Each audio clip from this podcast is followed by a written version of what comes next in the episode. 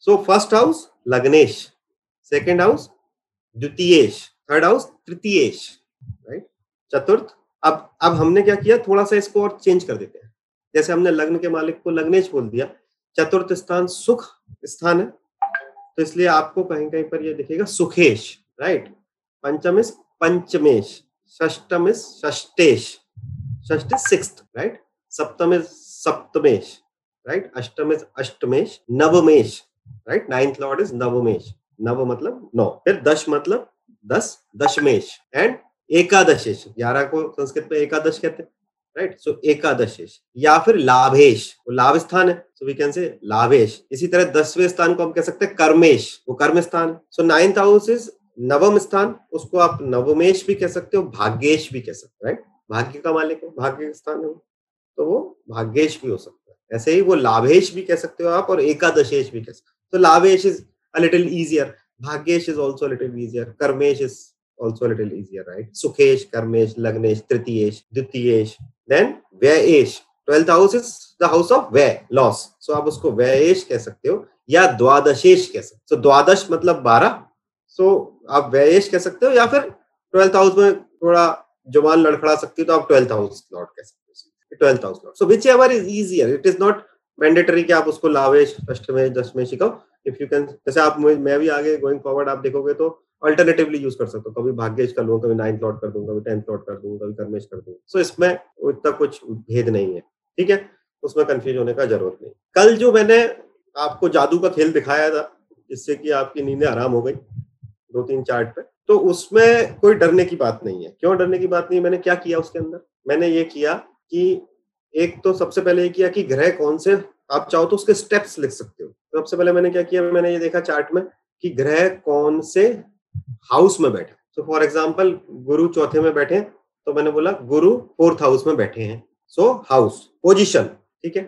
Okay फिर मैंने बोला कि अब मैं गुरु की बात ही कर रहा हूँ तो ये भी देख लूँ कि गुरु कौन से घर का मालिक है। आप आप एक शादी में गए तो आप ऐसे बोलते हो ना, फूफा जी बैठे हैं, मामा जी बैठे हैं, पिताजी बैठे हैं, चाचा जी बैठे सो नवमेश बैठा है, कर्मेश बैठा है, पंचमेश बैठा है सष्टेश कौन बैठा तो मैंने बोला अच्छा गुरु नाइन्थ हाउस का मालिक है। तो मैंने बोला, नवमेश चौथे स्थान में बैठा है step number two nomenclature of the plan role of the plan then if there is any conjunction conjunction मतलब कि युक्ति, किसी और ग्रह के साथ में वो ग्रह बैठा हो। So we will see that what I will say okay नवमेश Buddha के साथ में बैठा है। तो मैं बुद्ध को ले आया। आप ये स्टेप आपको सीखने के लिए है। जब आप लाइन में बोलोगे तो तो आप एक साथ ही बोलोगे राइट so, मैंने देखा बुद्ध को ले आया।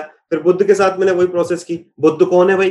मैंने बोला अच्छा बुद्ध नवमेश तो गुरु थे। बुद्ध हो सकता है षष्टेश फॉर एग्ज़ाम्पल या सिक्स लॉ तो मैंने फिर उसको जोड़ के क्या बोला? नवमेश और षष्टेश चतुर्थ स्थान में बैठे हैं। यहाँ तक कोई संभाव कोई दिक्कत है? नहीं। ओके okay, फिर मैंने कहा क्या किया?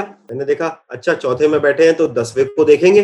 तो मैंने बोला, नवमेश और पंचमेश षष्टेश चौथे में बैठकर दशम स्थान को देखते हैं। अब अगर दशम में कोई ग्रह बैठा है तो मैंने बोला, नवमेश और पंचमेश चौथे में बैठकर दशम स्थान में बैठे हुए शनि को देखते हैं। फिर मैंने देखा, शनि कौन है? तो अच्छा शनि लाभेश है। तो मैंने बोला अच्छा नवमेश और पंचमेश चौथे में बैठकर दशम स्थान में बैठे हुए लाभेश को देखते हैं। तो कुछ भी नहीं कर रहा हूँ मैं। मैं क्या कर रहा हूँ? ग्रह को उठा रहा हूँ। ये लर्निंग के लिए। अदरवाइज़ जब आप सात दिन बाद आप कैसे करोगे? अच्छा चतुर्थेश, पंचमेश बैठे सप्तम में। Okay the end result is this right तो आप फॉर अभी लर्निंग लर्निंग कर्व के लिए लर्निंग प्रोसेस के लिए हम क्या कर रहे हैं? एक एक टुकड़ों में कर रहे हैं। ताकि आपको समझ में आए। क्यों? क्योंकि जब तक आप ग्रह का रोल नहीं देखोगे, जैसे कुछ लोग पढ़कर आए हैं वो, जब तक आप रोल नहीं देखोगे ग्रह का, कि उसका रोल क्या है, तब तक आप कुछ नहीं कर पाओगे। अब मुझे विलन का रोल है, मुझसे आप पेड़ के पीछे गाना गा पाओगे तो नहीं बनेगी ना बात, है कि नहीं? I am not suppose to do this so role of the planet super important so this principle was given by कियन राव साहब he said, position aspect conjunction PAC method कहते हैं पोजीशन मतलब the plan where the planet is sitting aspect is उसको, वो किसको देख रहा है या उसको कौन देख रहा है? कंजक्शन मतलब वो किसके साथ बैठा है। तो ऐसे ही तो बोलते हैं, हम शादी में जाते हैं तो वो जो लड़की बैठी है ना, अहमदाबाद वाली, जयपुर वाली बुआ जी की लड़की के साथ। उसको वो लड़का देख रहा है जो इंदौर से आया। यही तो है। ऐसे करते हैं ना this is how will do do with planets right कि नवमेश पंचेश एक साथ बैठे हैं, दशमेश को देख रहे हैं, या उसमें कोई ग्रह बैठा उसको। तो ये इसमें घबराने का बात नहीं है आ जाएगा। बट अगर आपको कॉन्सेप्ट समझ में आ रहा है तो कोई तकलीफ़ ही नहीं है। It is it is a matter of time and speed only speed कैसे आएगी, आपको पता ही प्रैक्टिस आएगी। And I am really happy to see all of you are doing fabulous जिस तरीके का ग्रुप में ट्रैक्शन है तो आप लोगों का बुद्धि तो काम कर रही है सही दिशा में तो धीरे धीरे तो आ ही जाएगा, उसकी चिंता नहीं करनी।